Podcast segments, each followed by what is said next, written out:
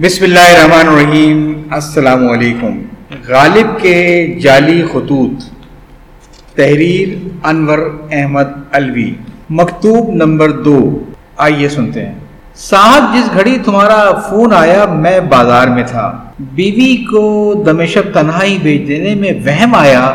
خدا جانے اگر کوئی امر حادث ہو، تو بدنامی تمام عمر رہے۔ اس سبب سے اس کے ہمراہ چلا گیا۔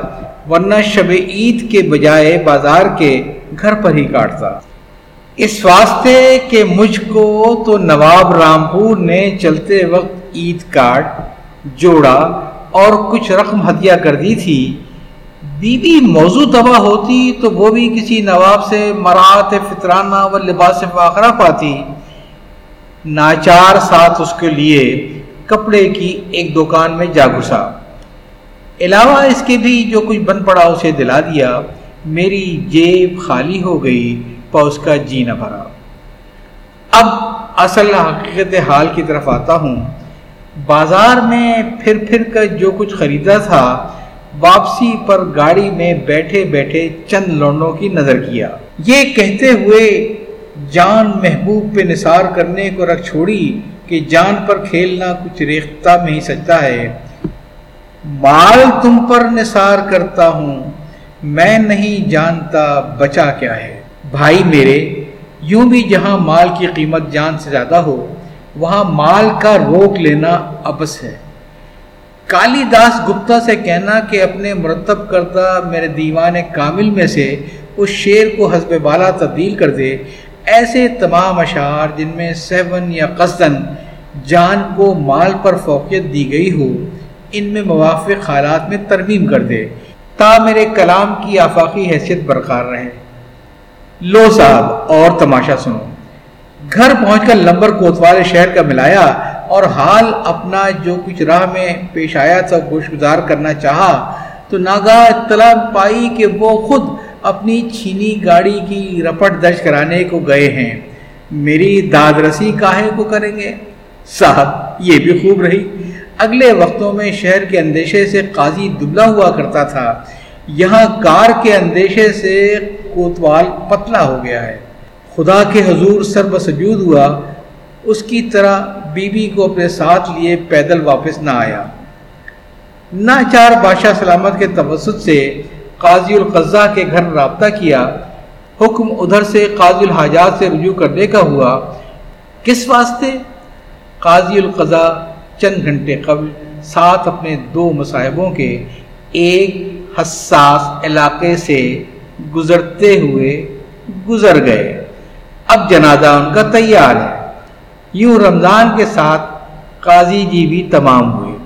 شاید بول بالا حق و انصاف کا زمین پر کرنا چاہتے ہوں گے۔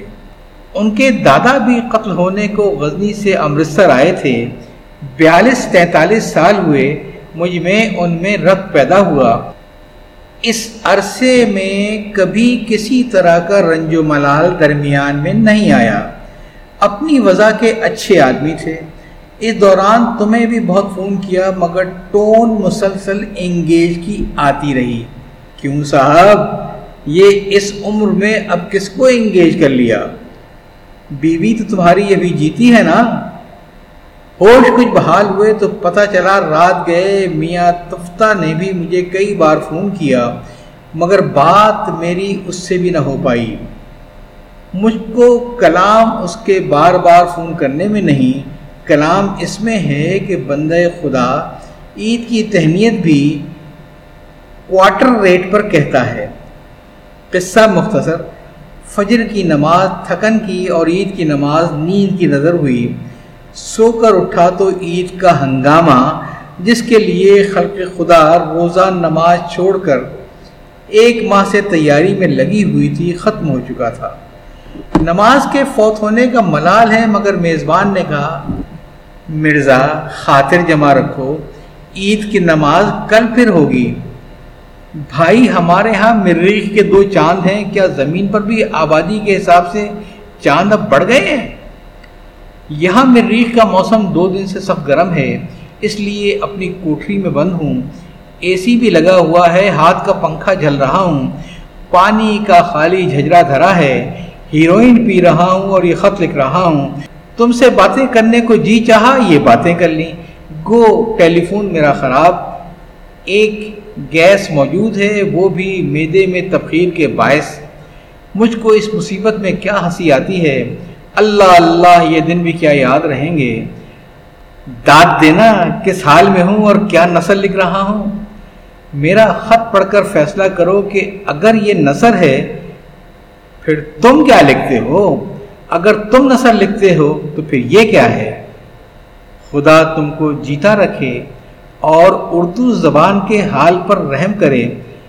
میر سرفراز حسین میرن صاحب اور میر نصر الدین صاحب کو یہ خط پڑھا دینا۔ اگر پڑھنا نہ آتا ہو تو خود پڑھ کر ان کو سنا دینا۔ ہو سکے تو اپنے رئیس بلدیہ کو بھی دکھا دینا۔ تا انہیں حال یہاں کا معلوم ہو کہ تقویت ہو اور انہیں میری بندگی کہنا۔ لو بھائی، اب آٹھ بج چکے، نو بجا چاہتے ہیں۔ تم بینک جاؤ، میں قلعے ہوا ہوں۔ اس خط میں بچوں کو دعا بھی نہ لکھی، تم خود کہہ دینا۔ اپنے خط میں ان کی خیر و عافیت لکھنا۔ خبردار، مجھے ہر ہفتے فون ضرور کر لیا کرو۔ از اسد اللہ اجازت چاہتا ہوں۔ اللہ حافظ۔